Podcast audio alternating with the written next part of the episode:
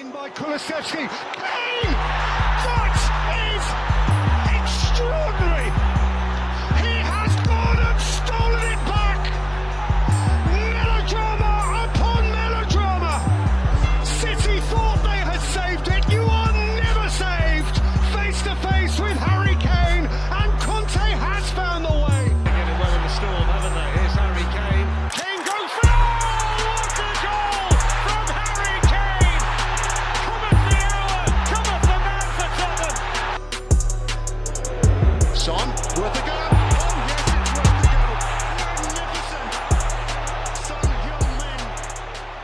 Welcome to the Stateside Spurs. We are back after a, a convincing, um, convincingly underwhelming uh, performance, but a positive result at Stamford Bridge. That's that's the way I'll word that. Um, but here with Austin tonight, Chris may be able to pop in, but he's um, not able to make it right now. So Austin and myself are here to break down the 2-2 draw. Why are you waving? Literally, no one can see you. I mean, I can see you, but Yeah, I was just trying to throw you off, and I guess it worked. no, no, you weren't. You wave every time. Let's be real. You're always waving. Uh, nah, just whenever we say, you know, welcome to the podcast. Whenever we Yeah. do the in, we do the intro, you know. So Austin, Nice way. It's a nice way to greet a friend with a wave. For sure. Uh, just so people are aware, though, we are on this um, call at least a couple minutes before we start recording. So he's already said hello to me, which is what makes it even more awkward. But no, no, no. Uh, all jokes aside, Austin's here to break down this 2-2 um, match uh, over the weekend against Chelsea at Stamford Bridge, and uh, lots to discuss, lots to talk about. We're going to move uh, pretty fast and furious, um, and have a few Collin's Q's this week as well. So, Austin, first off, uh, how are you doing? How, how's your week? How's uh, how's it being a Tottenham fan? How's how's life going? Four days, three days after Battle of the Bridge Part Two. Uh, August is always a busy month, you know. Uh, and so beginning of the season is always happening during a busy month for my for myself and my wife. Um, but uh, really kind of crazy, crazy Sunday. Um, it's taken a while to kind of feel like now that we we're, we're doing this a few days after, eh, I've, had time to actually process it. The emotions have calmed down a little bit, but man, quite the uh, the social media storm for a few days there uh, that this game caused.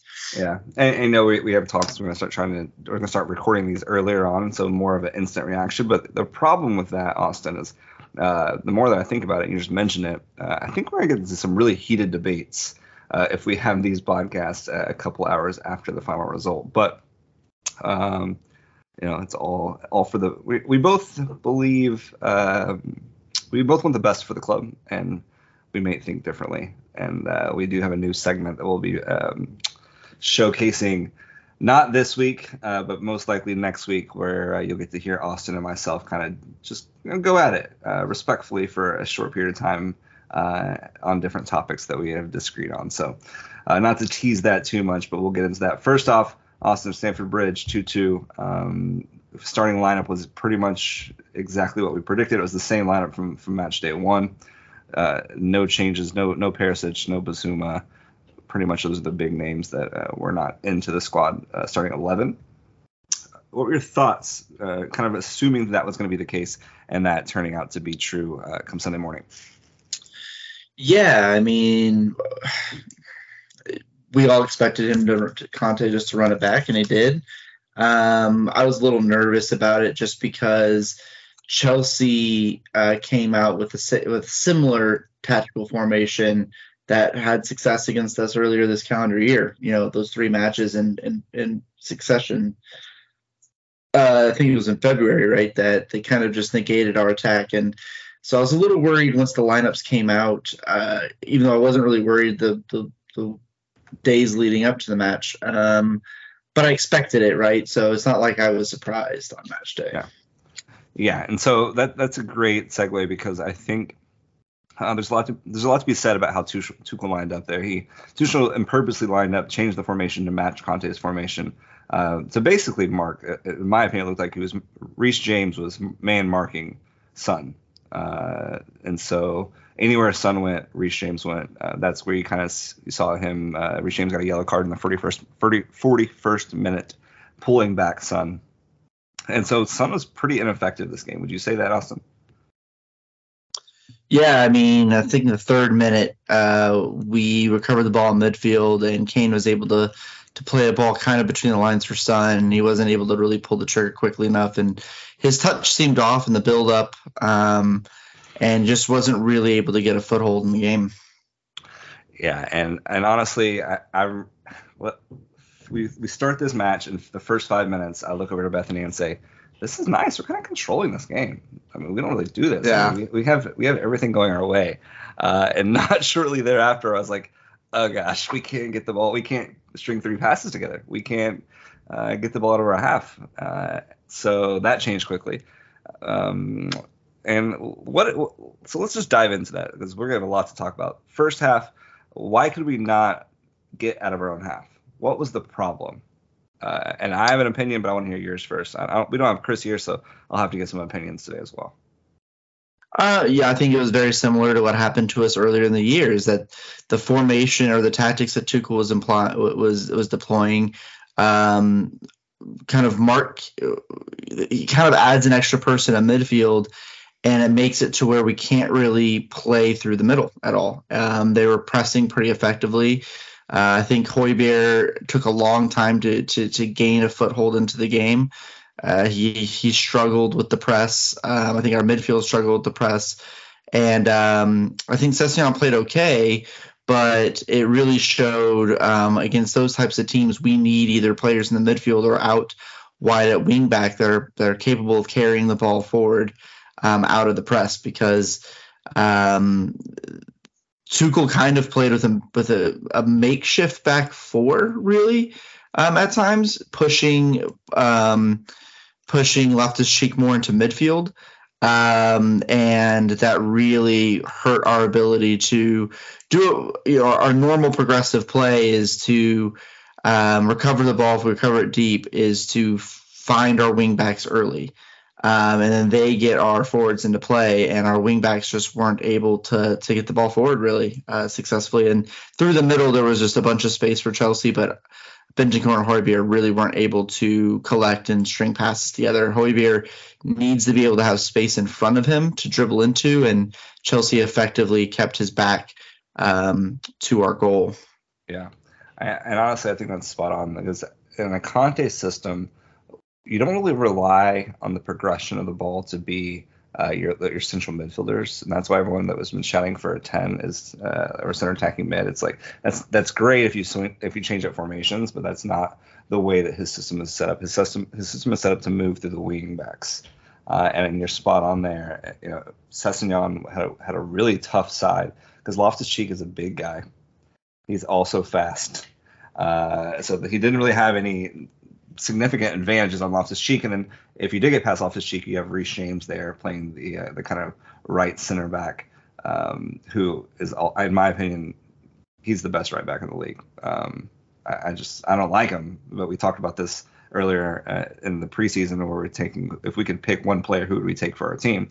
And I in the Premier League, um, and I picked Reece James because you would pick him over Alexander Arnold. Yeah, yeah. Interesting.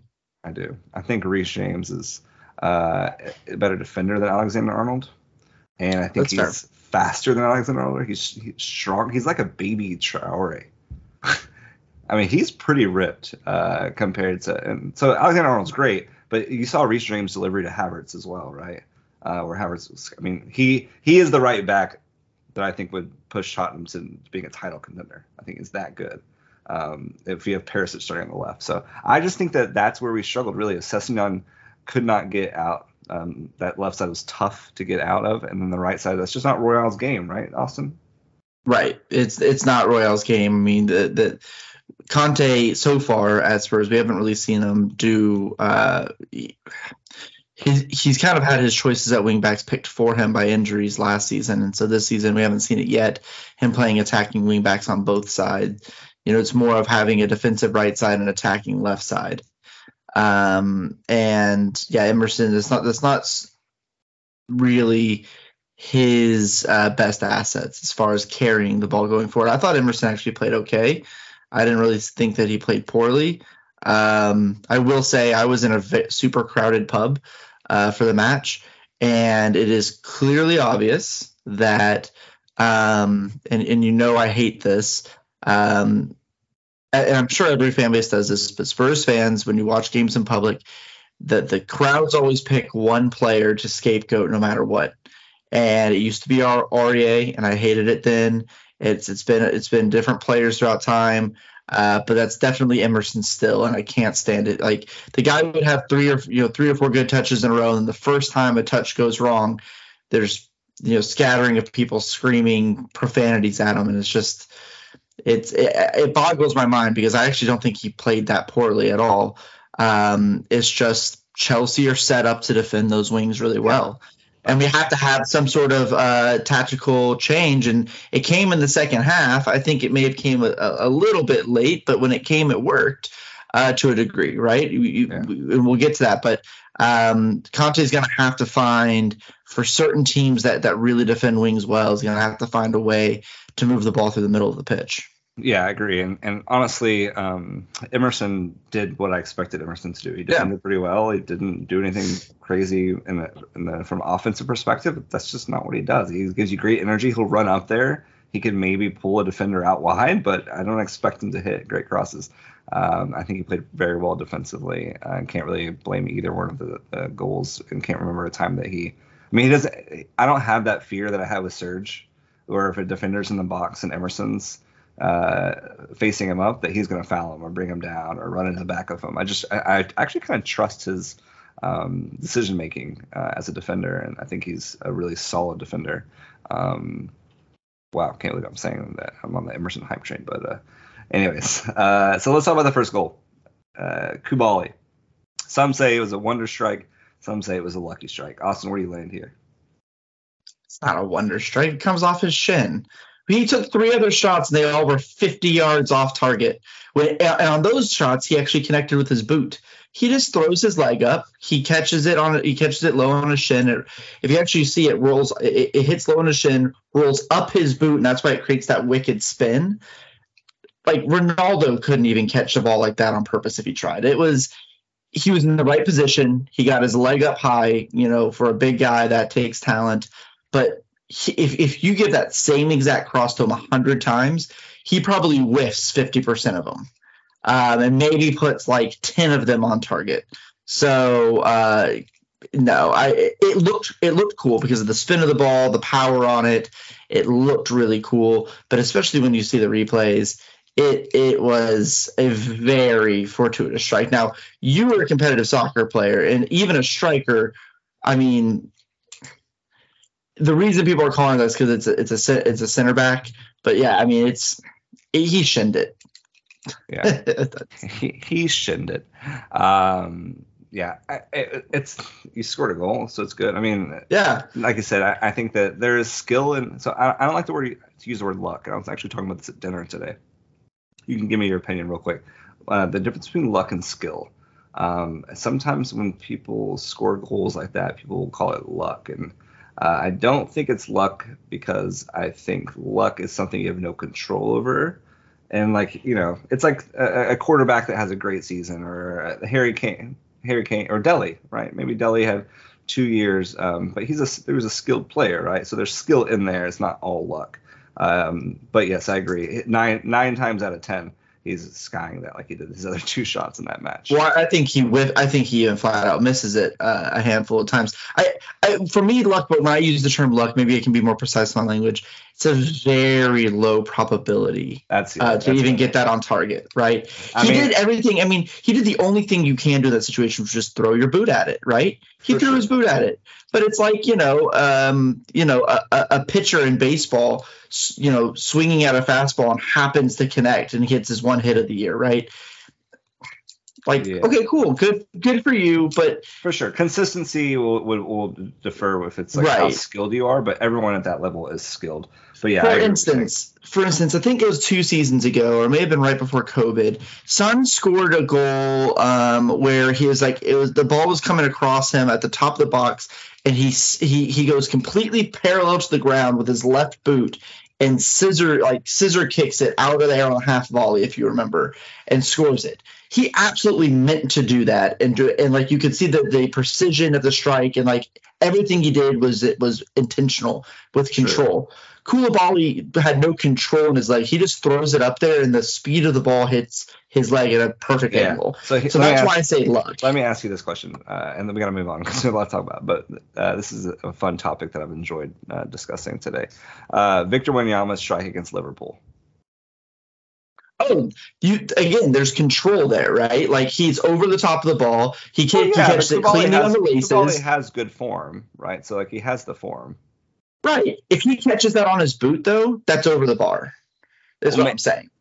Well, yeah. I mean, maybe, maybe. I, my point is, is like Victor Wanyama. You know, it hits his shin and rolls off his boot. Like he, he has good form. I, I think it hit his leg in the only way yeah. that it possibly could have gone in. Right. Not su- um, you're gonna leave one guy open on a corner. It's Koulibaly probably. Yeah. From, from it's like Winks' goal from last year from like 50 yards out. Right. He can tell you all day that he meant to put it there, but Let's be honest. He just hit a ball towards the far post and it happened to go in. For sure.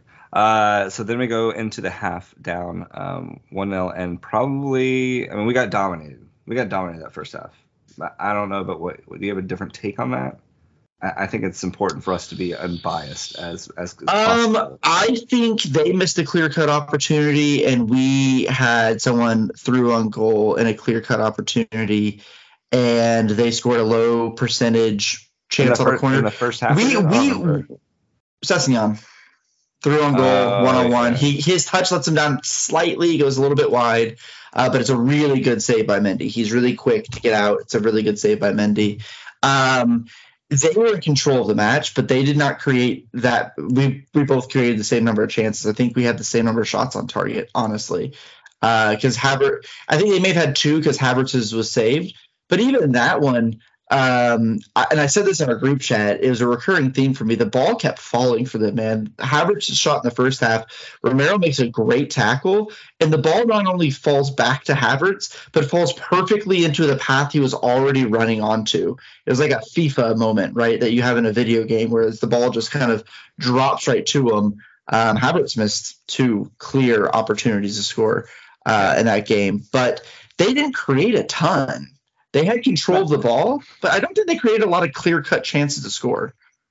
Uh, I mean, they, they were. I mean, they were controlling the game by far. We, we, yes, didn't, yeah. we didn't we didn't break on them at all. We couldn't keep the ball. We couldn't even. No. We didn't really have. Other than that, Sessegnon, I can't really think of a counter attack that we had. I mean, we we were just like chasing them. We were uh, like chasing shadows in the first half for sure.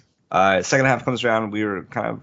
I know you and Chris were hoping for a, a change here but um, I didn't think that it would happen right away. But I do think we were improving as the second half came on, even even in that formation before we switched um, Sessegnon out for Richarlison in the 57th minute. Uh, but when we do that, we switch to a four at the back. Austin, first look at Conte's four at the back with this new team. Uh, what were your thoughts on switching uh, Davies to left back and, and putting Richarlison on?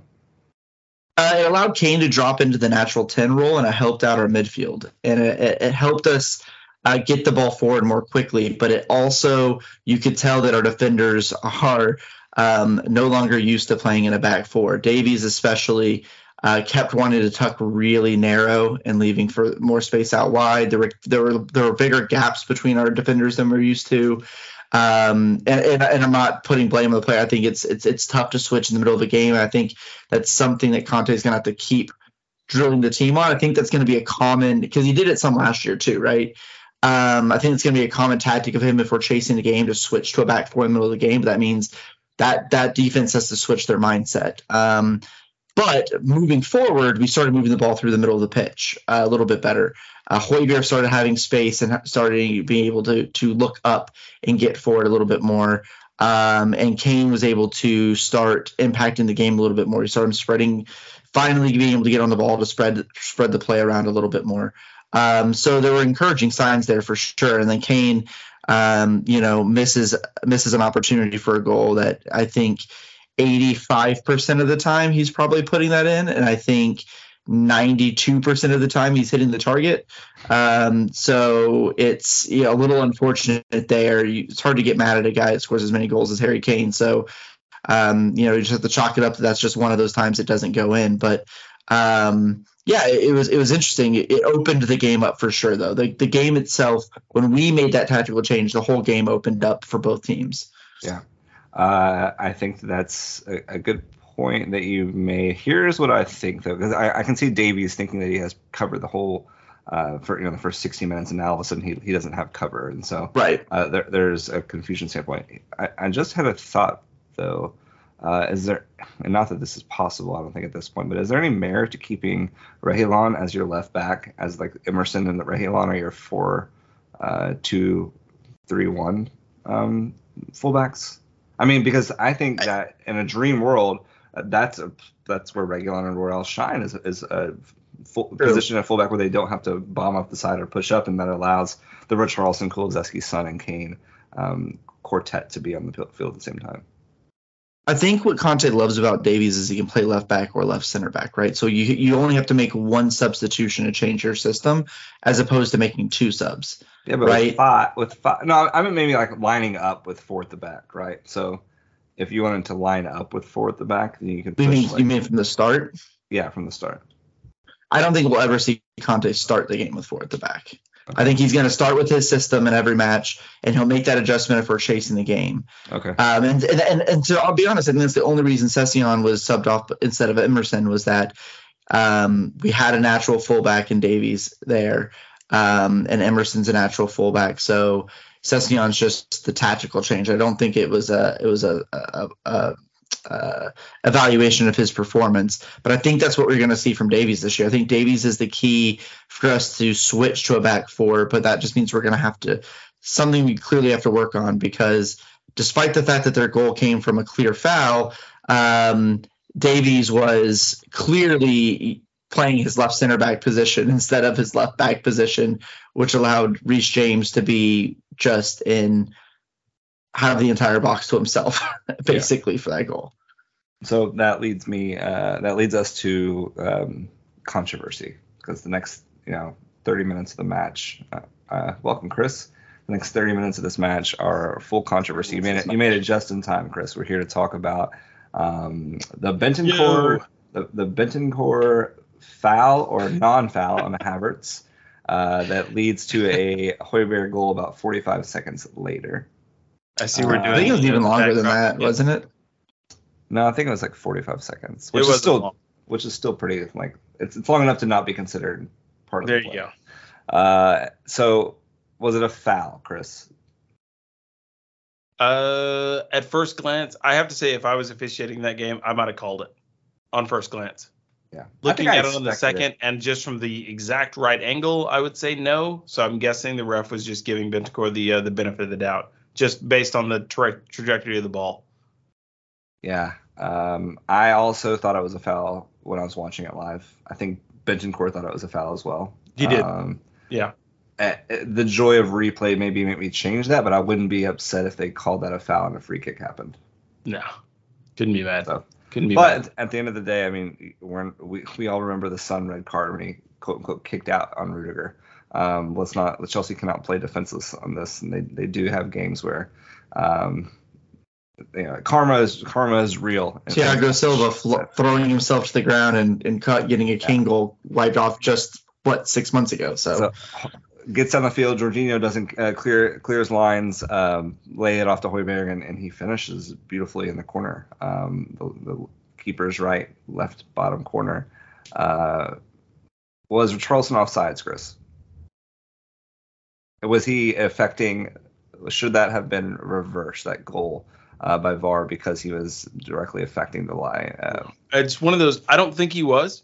I don't think he was. Um, I haven't seen a, repl- or replay to make me think that he was, but at the same time, had the had the official called him offside at the time, I don't think I would have second guessed it. I probably would have been like, oh yeah, he probably was based on his position. I, I again, I haven't seen a replay that makes yeah. me say he was offside. I'm just saying, had again, it's another one of those where had the official made that call, I probably would have been like, oh, that sucks, and then we'd have been back at square one. Yeah, I, I, I agree, uh, Austin. I, I think that it could have been called either way, but he wasn't that super close to the keeper. It wasn't clear, clear and obvious. But um, I there's there's a lot more controversy. to go No, no, you guys, you guys are being, you guys are going out of your way to be too unbiased. No, But that is no, that is no, not no. called nowadays in soccer. That is not called like nine times out of ten. They they looked for it on a VAR. Mendy had a clear side of the ball when it was kicked, which is the only rule that matters. It, Richarlison didn't make a play for the ball. He turned his upper body was it, and Mendy didn't even appeal for it. No one's talking about this. Goalkeepers are the first person to appeal for offsides anytime a ball goes in. Mendy didn't even appeal for it. Richarlison was in an offside position, but they changed that rule years ago because people who were not impacting the play at all were getting offsides called on them and goals were getting chopped out, right? Richarlison wasn't impacting the play in the in the slightest. No defender moved because of him. The keeper wasn't unsighted.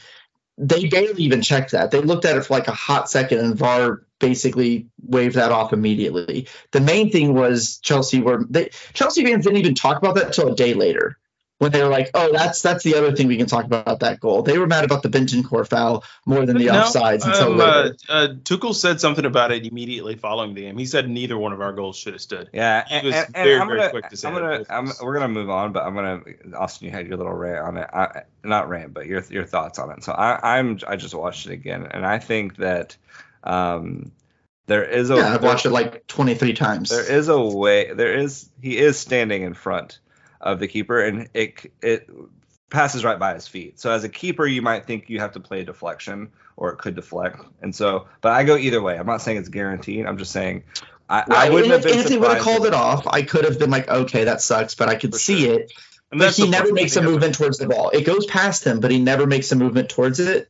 And that's the rule. And, and so if, if, if that's a bad rule, that's a bad rule. But by the rules as they're written, it was perfectly officiated. Like you can see Mendy has clear side of the ball when it's kicked, which is the only that's by the letter of the law, that is what matters for VAR. And then if Richarlison doesn't make a move towards the ball, uh, he can't be called offsides. And I don't love the offside rule. To, to be honest with you, I hate how late they they raise the flag, um, and how they have to wait until someone like touches the ball for it to be called offsides. I think that that could use a lot of work. What I'm saying is, Yeah. they they called it correctly based on how the law is written. For sure, yeah. I don't think I don't think it's enough to throw a fit about the goal. And it was a great strike by Højbjerg. I mean, uh, honestly, a great strike. Yeah. Um, He loves to do those precision, precision not power little passes Sure. into the goal, doesn't he? um, and so then we're, t- we're level. Uh, when we went level, about five minutes after that, I looked at Bethany. and I said, "We need to switch our formation back." We, we looked very susceptible, and about five minutes after that, when Perisic and Bissouma are ready to come on, which we can assume was to switch the formation back, um, you know, it happens. We just talked about it. Davies kind of got lost um, getting pulled in. You can see Dier getting pulled in as well. I mean, you have Dier's Dier and Romero all pretty much out, like almost on the outside of the 18 yard box on the right hand side. It's how they all got sucked in. So technically, it could be all their faults because Davies is probably just following a center back. He can't not go with Dier because there's a massive Right, right, right. middle. So as a whole, I think that whole unit just thought someone. Um, this is what they're used to doing as they're moving. Uh, nothing really Hugo can do there um, with that Reece James finish. Now I know we can we can talk all day about the Kulusevski. I, I know I'm not forgetting these things, Austin. I see you. I, I know you want to talk about them, but uh, well, if I just would go on, you would say, hold on, hold on, hold on, um, which you do. So we're gonna move on though because I want to get to the end here. Uh, Cucurella, Romero, Austin. I'm gonna start with you because I already know Chris is gonna be the more um, even keeled of the two. Was this a red card? Um, you know, I thought it was. I, I actually didn't see it live because again, I was in a really crowded pub, and actually, the, when they were replaying the moment, everyone was talking about Oh, what. I like, forgot you didn't have audio. talking. I forgot you didn't have audio. and I had no audio, so I didn't see it till afterwards on the train ride home. Um, when I saw it afterwards on the train ride home, I was like, "Oh, well, that's that's a red card." And then it wasn't it wasn't until later I learned that they consider hair pulling the same as jersey pulling, basically, where it's not inherently violent in itself. So I guess you have to punch them on the way down too. I don't know, but um, like I can understand why it wasn't called. Like the process the, the the failures in process that led to it not being called. Anthony Taylor had to have not seen it live because he would have Yeah. called a foul. Yeah. Uh, I understand VAR not being able to to to not not not calling a red card. My problem is again, and I've said this for two years now. The way that the the rules are written for VAR are stupid. If it can give a red card, it should be able to be give a yellow card. And why wouldn't they send Anthony Taylor over to the monitor to look at it? Yeah. Because Anthony Taylor can give a free kick. So I think it's definitely a free kick. Um, it's borderline a red. I don't you- think you- it's as. You, you can't review fouls unless it's a red, or it's like a. But see, that's my point. I think Yeah, yeah, I that's if it, yeah, if, if, it. yeah, if, yeah, if, if it leads to a corner or something, there's another stoppage of play.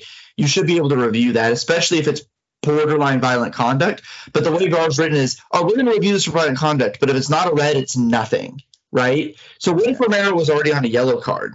He doesn't get a second yellow for that, right? And that's happened to us before, where someone doesn't get a second yellow because it's not a straight red. So I I definitely think it's a foul. I definitely think in a lot of cases, if Anthony Taylor sees that first time, he probably gives a red. I think it's hilarious that VAR can't give a red on that. yeah. Uh, wow, you were way less biased than I thought you were. Chris, do you want to? Yeah, see, should be making assumptions. You're right. the only thing is, I, I was asking a friend of mine about that exact call and why, because I, was very curious as to why um, in the review post match they wouldn't there wouldn't be some sort of because I assumed it was a foul. It looks like a foul to me.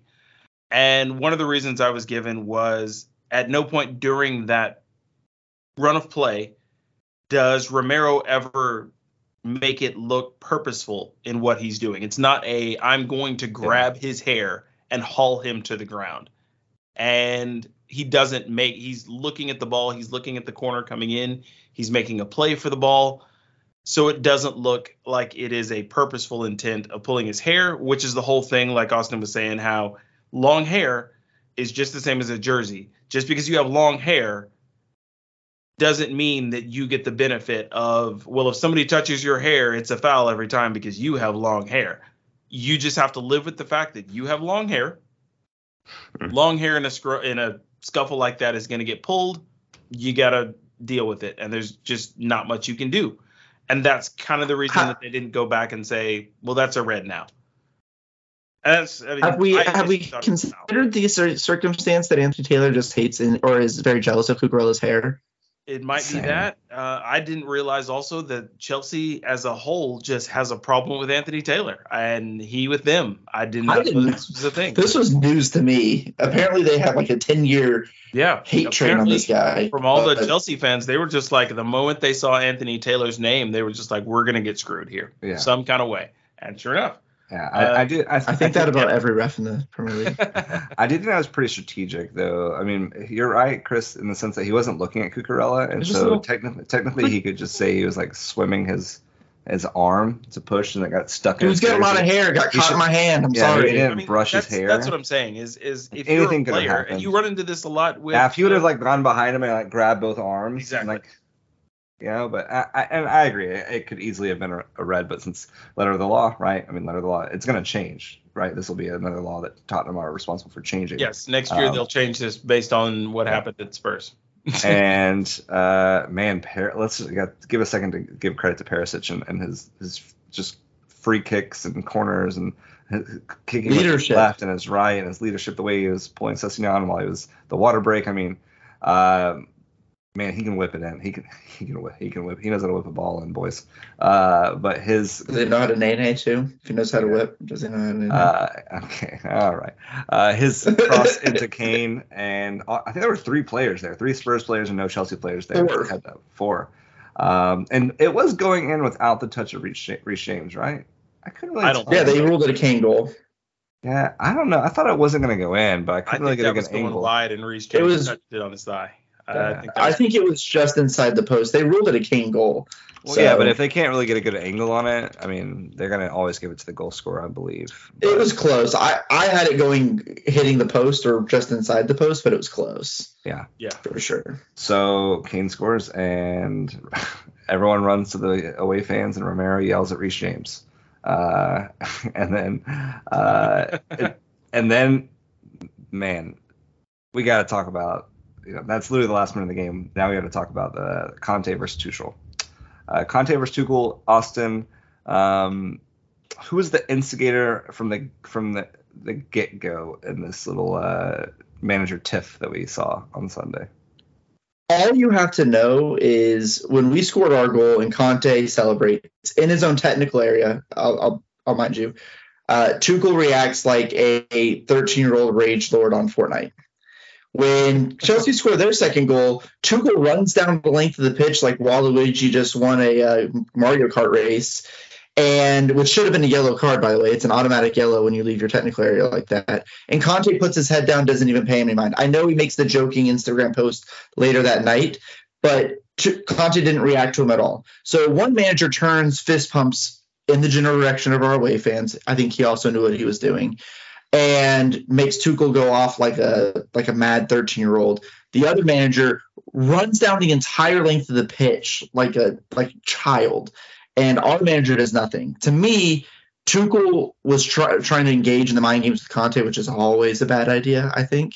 Um, and to me, Tuchel was was asking for the, and then he couldn't wind Conte up, and then had to resort to literally committing, let's be honest, low key assault. If you if you shake someone's hand and you pull them back, that is that is by the letter of American law at least, that's battery, that's unwanted touching. He's pulling him back in and refusing to let go. Like Conte did nothing wrong and then got a red card at the end. All he did was go to shake his hand. Um, Tuchel, I think, shows a very, very weak mentality in this game. And then later after the game, he tries to brush it off, right? But he still talks about the referees. He still talks about the injustice. Conte just talked about his players. Um, so to me, I'm happy with my manager in this in this situation. Yeah, I agree. Chris, anything you want to add to that? No, there's not much to add. Tuchel's a jerk. That's that's all I can say. Yeah, man. What Tuchel and Klopp are some crybabies. I mean, I don't even think Pep. I never noticed how odd of a looking like, and I hate talking about people's looks. I don't mean this as an indictment of him as a person, but the dude is very gangly. It's a tall dude. I didn't realize. Yeah, he's, he's like he's like a praying mantis out there. um, yeah, I, I, I don't know. It was entertaining. I'll just say that it was it entertaining, was entertaining. to watch. I, I, I, for the, I think for, for the first time in a while, I, I watched the post match show in hopes to see like some interviews and and hear what the you know the color commentators thought about it. They were reporting on the game. So, uh, Austin, who's the big winner on Sunday? Spurs got a point at Stamford Bridge. That to me, to me, there's no way that Chelsea Chelsea feels like they lost two points and we feel like we gained one in a performance. Let's be honest, at least for the first half, we were not playing well. We found a way to get away from the bridge with a point. So we've got to be. I mean, we shared the spoils, but it, you've got to think Spurs are the happier team leaving that game. Yeah, Chris. Chris, is that the hardest game we'll play all year? Absolutely not. Oh, no, like no, absolutely not. That is nowhere near the hardest game we're gonna play. Okay, that was that was quick. I think I think it might be because Stamford Bridge is, pro- is the toughest mm. place for us to go. I think Anfield might be the hardest. I don't know. I, Liverpool I doubt even that's going to be the hardest one. Chelsea looked really shaky first week too. No, Anfield's a hard weeks. place to win. Well, no, it is. Yeah. I agree, but like, I mean, I when know. do we play we'll Liverpool? I'm not sure. I think it's after Liverpool, the break. after the break. It's a little yeah. So they'll get their they'll get their shit together before we play them. Don't worry. I think they have more of an issue, uh, and this is a Liverpool podcast. I think they have more of an issue though um, with Nunez than they thought they did. Um, I, I don't think. Oh, I think talk about a fragile mentality, right? Yeah, I I think that he's not. I mean, he was really poor before he got sent off. So I think Liverpool, if they get if Salah gets injured, whoo, you don't want to see that. Plus, they have tons of injuries right now. Excuse me. Um, uh, okay, how would you rate that performance? Uh, one out of ten, Chris. Uh, performance, not result. I was gonna say the performance overall. I still give the mentality and staying in the game a pretty high mark, so I'd say a seven. Man of the match, Chris. Uh, honestly, Perisic. All right. Austin? I, would say it's like a. I can see a seven, probably somewhere between a six and a seven, um, because the second half, I think that this mental fortitude is something you know, I talked about it after the Southampton game, our response to going down a goal and then destroying Southampton the rest of the game, our response to stay in the game and to uh, and to fight in a hostile environment. Uh, I was really impressed with. But that first half, the performance was not very good. So maybe like a 6.5. My man of the match, honestly, is Romero. Um, even though we just talked about his hair pulling incident, uh, come to find out, I had this feeling on Sunday that he would be my man of the match, but everything I've learned since, I actually feel even stronger about because he got stomped on by Cucurella in like the fifth or sixth minute, and apparently was playing banged up the rest of the match and played really well for that entire match. Um, so I, I, I think Romero is probably a good shot, but I understand Chris the, the impact sub with Perisic was very important. Um, yeah, okay. I, I give it about six and a half as well. Uh, and yeah, I'd probably go Romero, but um, Let's be honest. honestly, I'm gonna I'm gonna go I'm gonna go I'm gonna just to be different. I'm gonna go Højbjerg. I think. Uh, and I and we, I guess we can just have a, a conversation about this because you thought Benjamin had a better game, but um, I think that he played a great. He played the through ball to Kane. That Kane you said scored would have scored 92 percent or 85 percent of the time. 92 percent would be on. He played that through ball. He scored a goal. Um, he he was much much better in the second half. The first half, for sure. No one was lost, but he No struggled really bad. first half. Um, I thought Benjamin played pretty well in the first half, honestly. yeah. Uh, but that's just me. I, I, I- don't. I'm not going to go into too many statistics, but I'll give my one minute argument while I. Then we'll, we'll we'll figure out how to do this moving forward. But I'll give one minute to myself and one minute to you, Austin. and Let Chris decide uh, who was the better player on Sunday, Højbjerg or Bentancur. You ready? All right. So uh, Højbjerg had uh, 89% pass success. Uh, he won uh, compared to Bentancur's 73%. Uh, he had four tackles compared to Bentancur's three tackles. Now, granted, Bentancur was subbed off. Uh, he scored a goal. Um, you know, Bentancur did not score a goal. Uh, if you're looking at, total accurate passes, uh, he had 34 uh, out of 38 were accurate. Uh, Bentancur's 27 out of 37. Uh, dispossessed, he was only dispossessed one time. Bentancur was zero times, uh, and he he's not meant to be the creative midfielder. So in that situation of where we were at and the player that we need, I think he was that. I think the middle the midfield just got overran in general, and that was more of a formation problem, not a not a um, personnel problem. I mean, I'm, I'm, I'm, I'm not really. I can't really argue anything you said because the second half is much different. Benjamin only got about 15 minutes in the second half. Højbjerg played the whole second half, and he got better as the game went on. In the first half, which is what I was sending all the messages about in the in the in the, in the Oh, hold on, uh, hold on. Bentancur got. I'll, I'll add another 10 seconds, but Bentancur played until the 80th minute. So Was the 80th? Okay. Um, but in, in the first half, which what I was sending a message about, Højbjerg really wasn't getting on the ball. Most of his passes and touches that you just mentioned, I think a lot the lion's share of that was in the second half, where he definitely did start playing better. Uh, Benjamin I thought was all around the ball much more often, defensively and offensively. We were we were struggling, but I I saw I just qualitatively.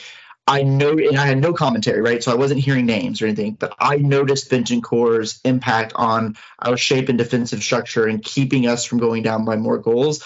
I lost Højbjerg in the mix. Uh, I saw him make a really good, really good block at the top of the box, uh, but I really thought Højbjerg kind of faded uh, in the first half into the background, and that's what my comment was mainly about. In the second half, Højbjerg definitely had a bigger impact Oh. on the game, um, but I, I, I, I felt Benjamin was the better player in the first half. Yeah, and just for clarification, for accountability perspective, Chris, before we make this judgment, uh, you know, at 10:30 the game started. At 12:42, Austin said Højbjerg and Son were much worse than Bentancur. Post game, he might have been drunk, but he didn't say it just in the first half. He said it after the game. So, Chris, uh, go I ahead. wasn't give your- drunk, he was taking a trade somewhere. But I'm just saying, he didn't just say it in the first half. So don't let him get off on this argument now that uh, my case has been pleaded. Please. That's when the conversation started. Was Yeah, for sure. It did. It did. It did. I'll give you that. is what I meant. All right, Chris, go ahead.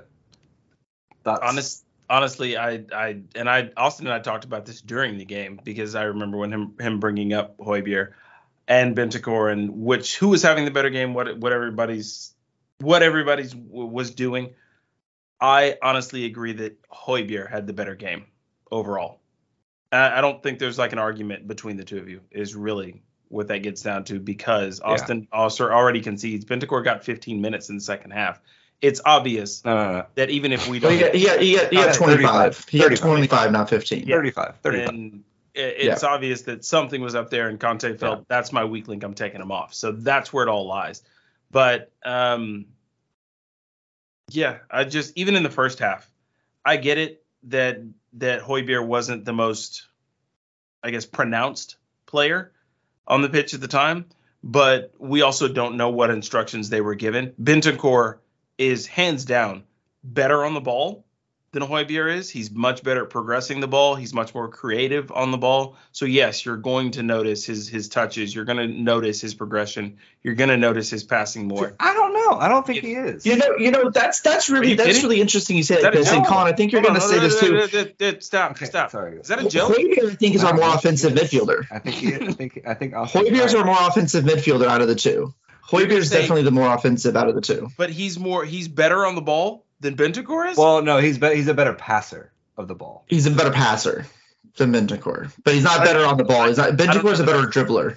For I'll give you that. He's a better, But- a better dribbler for sure. Højbjerg is terrible. And I Don't let him take more than like three touches. Okay, because it's not. this be good, actually this actually is a really good this is a really good vein uh, of discussion i guess why i was coming where i was with Højbjerg Højbjerg is meant to be the more offensive minded midfielder out of the two Yeah. and i guess maybe in the first half because we got no control of that game Højbjerg had no Couldn't key passes space. he had Yeah, no ability to dictate Kane in that anything first half is because we Right. couldn't get the ball to him.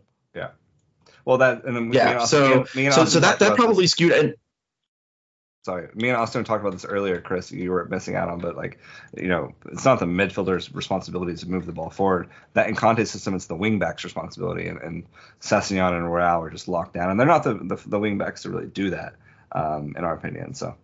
Uh, all right, let's uh, transition here. Uh, Chris is, you know, second, second. This is the first time I get to, to give you a shout out, but thanks uh, for the Collin's Q's. Gonna roll that here.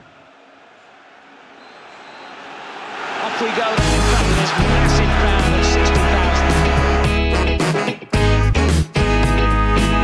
It's time for Collin's Q's with your host, Collin Hill. All right, so we've got Collin's Q's. Uh, gonna keep this a little bit shorter today. I have a long one, but I, uh, for sake of time, uh, and I want to create a. We have that second one that we're going to implement. Uh, second little session, courtside. I gotta think of a name though, Chris. Chris, the judge, Ju- Judge Chris, like Judge Judy. uh, that implies that chris will never be one of that's the true. litigators Yeah, that's not. I yeah, gotta that- figure not out my case. own segment. I don't have a segment yet. We'll Well- figure it out. no, neither does Austin. Uh, but please, if you'd love to have one, I would love to not talk so much. All right, ready? So Yeah. I I have compiled a list here, uh, and I'm gonna go. We're gonna go big a, a, a big. Who is the bigger bust? And you guys have to agree before we can move on. If you don't agree, after 30 seconds, Bethany picks. can you define can you define Hey, what that- your you definition two, of bust you two, is you two together can define it. This is Okay. this is a teamwork building exercise, uh, and we believe in the Conte system, so we're going to do that. Some teamwork here. Chris and Austin, you have to agree. What is uh, but what is the definition of bust? You have uh, go ahead and discuss quickly. Ooh, I want to go straight to what did we invest in this player wage wise and in, in the transaction of bringing him to the club, and then what was the overall expectation and expectation level of the So those are two different things, right? Like one's Yeah, more talking about like your, your emotional very different disappointment. yeah For me, a bust. It, for me, a disappointment is more emotional. Like your expectations falling short. For me, bust is like you put in an American sports context. You drafted a first round pick and they didn't pan out, or you moved up moved a player from the seventh round to the second round and you invested a lot of capital in a, in a long shot and it didn't. You know, to me, a bust is more about the business side of it, not the emotional side of it. That that's what bust means to me. But we can I like agree on something different. Well, as long as you're agreeing on the same thing, then at least that y'all are united in what you're like. The discuss, the argument can't be that you're not think, look, viewing this the same. So what did you decide? So, for instance, if you're trying, you have us two players that were transferred in. We're saying who's the bigger bust. yeah, I'm I would give you be two saying- players over the last decade. Um, Okay. And, and then we're gonna go. Uh, whoever you say is the bigger bust, we'll move on, and I'll keep So, going. it's So I the worst transfer is what we're saying. Yeah. All right. Yeah, that's fair. All right. You guys ready?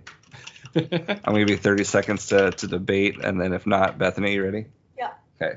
All right. she won't know most of these players, so uh, uh, we're gonna start with uh, Clinton N'Jie, and Kevin N'Koudou.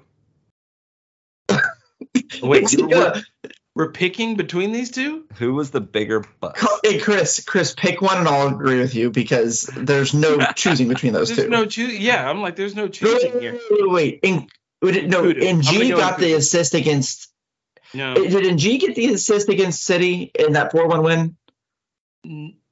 He fed it to Lamela, and Lamela kind of juked around the box and then put it away.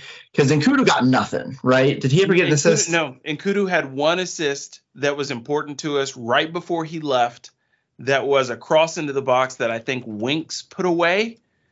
That earned us like Yep. a really We'll go with valuable N'Koudou. points. N'Koudou. N'Koudou, and also you have to remember N'Koudou was um, he was the one who teamed up with uh, Michi Batshuayi in France, and they were this super high impact duo. And the the thought was when he was coming here, do you guys remember the transfer for N'Koudou? Do you remember how long it dragged out? Um, don't. No. N'Koudou was at the club, at the club, signed, training, and and basically at the club for almost two months. Okay. and he kept dropping hints in his social media that he was he was a Spurs player, but So he's nobody the bigger bust. anything. And then all of a sudden they were like, "By the way, we signed this guy," and he would like I think we were aiming for Batshuayi and missed.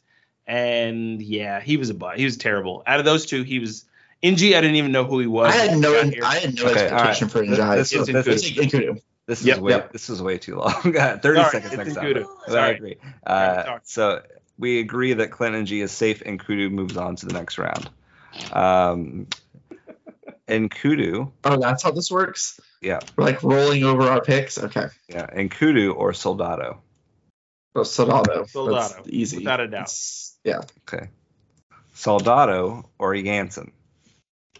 Soldado. Soldado. Hey, all right, interesting. We, so Soldado was a club record signing, and he was banging in goals for fun at league. I think he scored like what eight goals for us. No, he- and he was banging in goals in a I, pretty I strong mean, he league. he, he did only he cost eight mil more than Vincent Janssen, but yeah. True, but true, but Soldado was supposed to be For our. Yeah, no, it's it's, Yeah. it's y'all's pick. So all right, so Soldado moves on. Soldado or uh, Federico Fazio. Soldado. Okay, Soldado or Paulinho. Ooh. Paulinho. Now we're getting spicy. You said Paulinho Yeah, I think Paulinho. The uh, the off the back of that World Lampard. Cup. Ooh, I I'm not. I don't care enough about it's splitting hairs between the two of them, so I'm not gonna.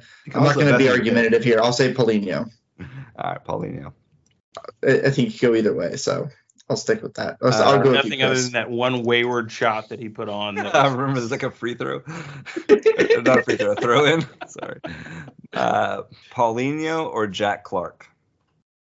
Paulinho. Paulinho. Okay. Jack Clarke's a youth signing. It's not by definition. It can't be a like a No, he wasn't. big of a bust. Jack Clarke. He cost. I mean, he, he He cost about Leeds. 11 He cost 12 mil. Yeah. He was. Uh, He was 12 mil and he And was he- and he- 19 when we bought him. he's Yeah, but he didn't play a single game in the Premier. I mean, Yeah, played- he, he played a bought game. a we Yeah. bought a 19 year old and he didn't play.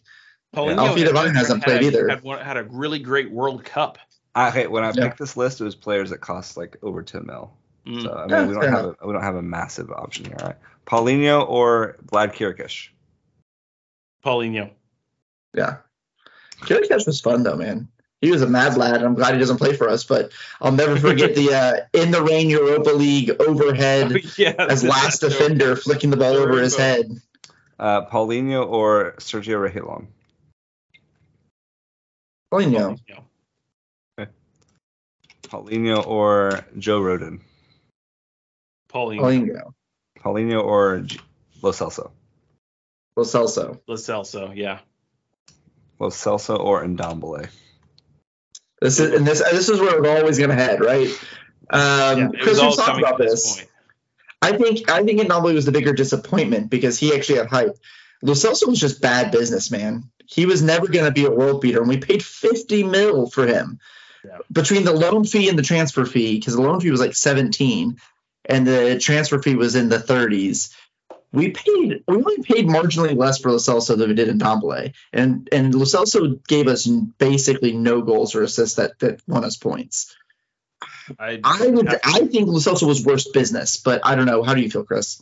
No, no, no. That, that's actually that's the best way to put it because, w- it- like, think about when Conte arrived, and one of his first criticisms of Spurs, his first public criticisms was that our scouting for players that we're bringing in from other leagues is dreadful. It's awful. We bring in a lot of players who aren't prepared to play in the Premier League. Lo Celso was clearly not prepared to play in the Premier League, and any other team would have known that and not put 50 million Yeah. into this player. So Other teams were in for Ndombele. No, we were the Ndombele only ones had- willing to pay yeah. 50 million for Lo Celso. nobody else was going to pay this much money for Lo Celso. Cor- exactly. Correct. There we go. We don't need to go too much further than that, but yeah. Yeah. All right. And so it looks like Lo Celso is the biggest transfer bust the past decade. Uh, Marginally. By, by the skin of his teeth, Marginally, he wins that there's, trophy. there's a lot of competitors there. Yeah, don't so blame would, would, it. would you go Ndombele's Dom, would you go in his Dom, would you go Ndombele or Paulinho? I would probably put Ndombele second, and then and then honestly, my list would be Ndombele, then Soldado, Paulinho. But like I said, Paulinho and Soldado are so close there. I didn't feel the need to split hairs. Yeah. All right. Soldado was a huge bust, a likable dude, but a ginormous bust. Yeah, Exactly. that's fair. All right, that's gonna wrap up Collin's Q's. Let's head into the preview this weekend That against fun. Wolverhampton um, on Saturday morning, 6:30 kickoff, bright and early, 12:30. It's gonna be hot in London, I believe it at 12:30. They're like taking water breaks over there. It's like 88 Celsius. In Texas, like one or not 88 Celsius, 88 Fahrenheit. 88 Did you say 80? Yeah. 88 Fahrenheit. 88 Texas- Celsius, they might be combusting. they'd be dead. It's like 105 here still. Uh, need a water break at work. Um, what It's been it's been in the 70s here. It's been Yeah, very it, nice. it's- it was raining today. Uh, so early it's already fall here. I'm drinking fall beer. Okay, don't rub it in. Early kickoffs are not our favorite, uh, Chris. And we it looks like we, as of now, we're, we don't think we'll have Conte on this touchline. Uh, and new, new new news has come out today that Romero will not be uh, fit. He hasn't picked up a knock against Chelsea. Um, Cucurella, I guess that was the payback that we got. Um, excuse me, sorry. So 6:30 kickoff, no Conte, no Romero. Chris, who uh, who's taking charge on the sideline? Oh, I can't remember in the names of any of our assistant coaches. Well, it's, Um, Ryan, it's Ryan Mason or an Italian pick. the Ryan Mason. I'll just say Ryan. It's the only name I know to say. It's gonna be an Italian. Austin, it's gonna be an Italian. I don't even know his name, but Conte's like Mason. Do take your normal seat. We need an Italian out there gesturing. That's that's that's the way You this know, team I'm runs. surprised I didn't get any laughs when I sent y'all that Twitter of uh, the guy. I was trying to or not to get triggered. The, the guy. There's a, something on Twitter that's great, and one of my Tottenham fr- uh, friends sent it to me. Was a guy. What is that scene in? I don't know, but it's basically it says it's like pretending to be Winks whenever he finds out Mason's the head coach. It's like he's gonna get another chance, so he turns. Oh yeah, yeah, yeah. uh, okay, so Mason, let's say let's say regar- regardless of who it is, uh, who uh, is subbing in for Romero here, and do we make any substitutions um, or changes based off the performance that that starting eleven had on the weekend, Chris? Um, I think Sanchez gets the start for Romero. That's the obvious like for like. That's his that's his spot to take.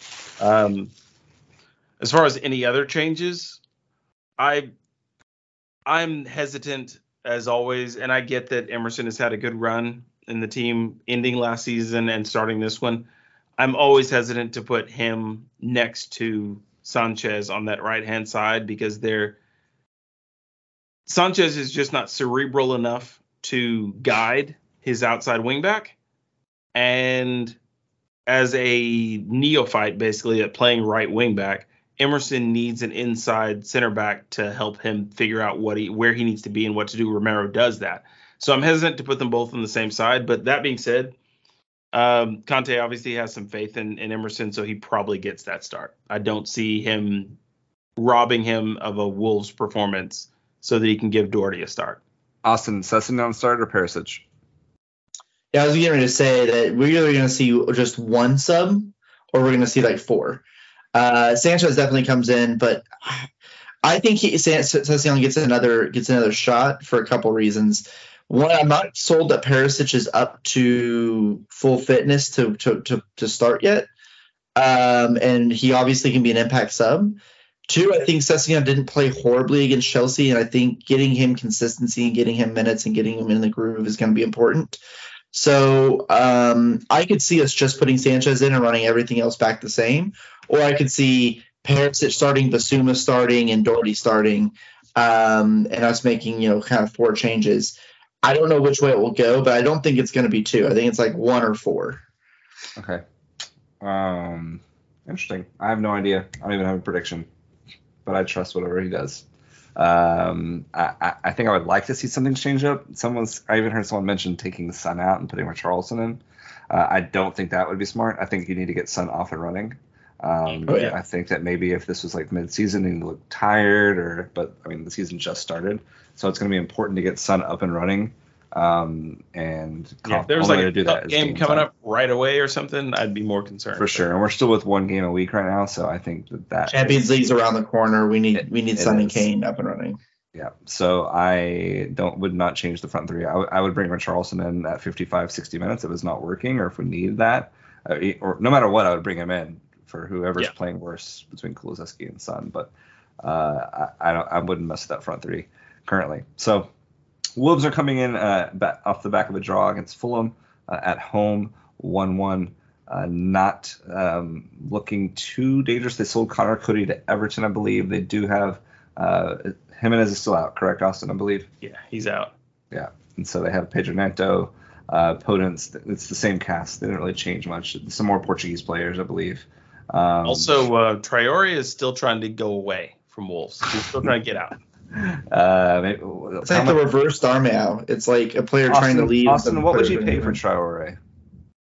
Ten mil. Um, what what what are we getting paid for Lo Celso? Uh, I don't know. I think it'd probably be around twenty, right? I think it's twenty. No, we're, we're no. That's a trick question. We're getting paid zero for Lo Celso. I wouldn't pay anything for Traore because we don't have a space of non-homegrown players, and he wouldn't help our team. Yeah, I agree. I mean, I don't know if I'd not say anything, but yeah, it would have to be pretty low, and it's not going to happen. So, uh, this Wolves team has uh, is, is currently struggling in the league, but as always, they're dangerous. This is another chance for us to get some points where we did not get any last year. Uh, we this is the back-to-back games we lost against Southampton and Wolverhampton. Um, think it was February or March. I'm not sure. that we lost Yeah. both back-to-back games. So this could be the third game in a row where we get points in a fixture last year that we did not get any points in. Uh, and that was, Was it a Wolves or was it? I thought it was Southampton and Brighton were the back-to-back no, games we lost. It was Southampton and Wolves. Wolves beat us 2 0 at home. Um, Brighton also beat us, but that was later on. So Hmm. let's do predictions. Chris, what you got here? Three 0 Spurs.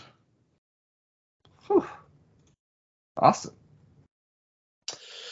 I need to create a spreadsheet. I think we'll finally get our clean sheet. It'll be 2 0. I think Son and Kane score and um, maybe even assist each other. Okay. Um, Bethany, got a prediction? for the game. Yeah. We're gonna win. Can That's all I need. Like We're good. score? Mm, She's not gonna watch 'cause it's six thirty in the morning. But that's fair. three one. Three to one. Um, four 0 Whew. Yeah. Let's just I want your rational. score. Yeah. So it's going to be squeaky bum time because all of y'all are predicting goals. So Wait, you predicted goals too. uh, 2 2 nil, one in each half is modest compared to your 4 nil over here. Yeah, Uh, Mr. Four. But Wolverhampton, but Wolves are, aren't a team that will sit back. They're not going to be like a. I mean, they're going to come out and play. They'll they'll leave space Hope open, so. and I and I think that their defense is super vulnerable without Conor Coady. I think they're going to really miss Coady, and so um, unless they change their formation or figure out how to stifle that front three, you know, I think Chelsea just played the per- the perfect game. Conor Coady is a name that sounds like uh, like a guitarist and like a 2004 alt rock band. Conor Coady. Uh, that's fair. Can't disagree. Can't really disagree with that. Uh, all right, guys. I don't have anything else. Um, it's about an hour long podcast here. Any anything else you want to add, Professor Austin, for heading into the weekend? Oh, we did sign a new player. Austin. Austin. Huh? We signed a new player officially. Oh, Destiny. yeah. You run from it, dread it. Destiny arrives all the same. Thanos told us that in uh, in Endgame. Um, he is a very big uh, prospect um, under you know under 21 prospect. He was honestly most people said in Serie A he was the second best fullback in the league last season for Udinese. So uh, we'll probably get loaned back. I don't know. Did they they announce if it was official back. that we loaned him back? We did. Yeah, it's a it's a full on. It's a five year deal, Yeah. but he's going back this first year to go to get his minutes. Yeah. So same thing we did with Session when Session first came in from Fulham. Um, it, it- I, I, he may be as early as next year be someone that can impact our team, but he is rapid. He is very athletic. He's very skilled on the ball, and he gets forward. Um, Session's going to have some some competition um, next season, I think. Um, th- there's there's a lot of hype on this kid. I, I heard someone say that the Udinese team is like the Italian Burnley. Hmm. I don't know how much I have no idea how how apt that Yeah, analogy no, is. I, I wouldn't want to I don't like it. I don't like anything about that sentence. I, I don't like the Burnley part of that sentence at all. So If anything, that means he's just a good defender. So Uh, question question for you guys. And he knows how sounds to like headbutt people. We're kind of wrapping we're wrapping up and looking at transfers. So we've all been talking about um, it's not a lack of depth at center back, but a You're need for at do least one more coming in. You're gonna do this, aren't you? Jan Vertonghen. Yeah, I knew it. I knew you were gonna say this. He's not getting his minutes. I'm just saying if he, he was on the decides, bench hey, today. He was on the I'll come bench. back here. in and I'll back up Eric Dier. Um, you would I bet you he goes like Brentford or something. yeah. He doesn't, he doesn't have the. probably what- Yeah, I think he doesn't have the pace, unfortunately. Can you imagine what what like a 2016 Jan Vertonghen and a Conte side would be like though? He would Oh be the world class center back he was with the trophies he deserves. Yeah, I mean he is. He is Alderweireld and Vertonghen and Conte's system, playing right and left center back. Oh my Oh, gosh. Yeah. yeah, I mean, Champions League qualifying is happening right now. It's the last round of the um, qualifying, and then the draw, I believe, is next Thursday. Uh, next Thursday or Friday. So we'll definitely do a preview next week uh, of who we would love to have in our group. I think Always- it's Thursday because I think they do all three on the same day, right? Yeah, I think that's Thursday because Wednesday's the last game. It looks like it's going to be pretty close uh, between a few of these clubs to qualify, but we'll jump into that next week as we slowly predict what we would love for our group to be like, or what would be the group of death, or you know, we might have different opinions on what we want. So, but we will get to that next week. Uh, but for this week, we are going to wrap this up, and uh, as always, Bethany. Come on, you Spurs! Come on, you I Spurs. like that. Come on, you Spurs.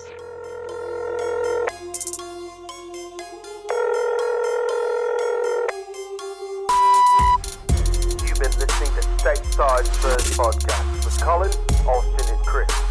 Find the lads on Instagram or Facebook at the Stateside Spurs or tweet at Spurs Stateside with your questions for the pod. Thank you again for listening, and as always, come on, you Spurs.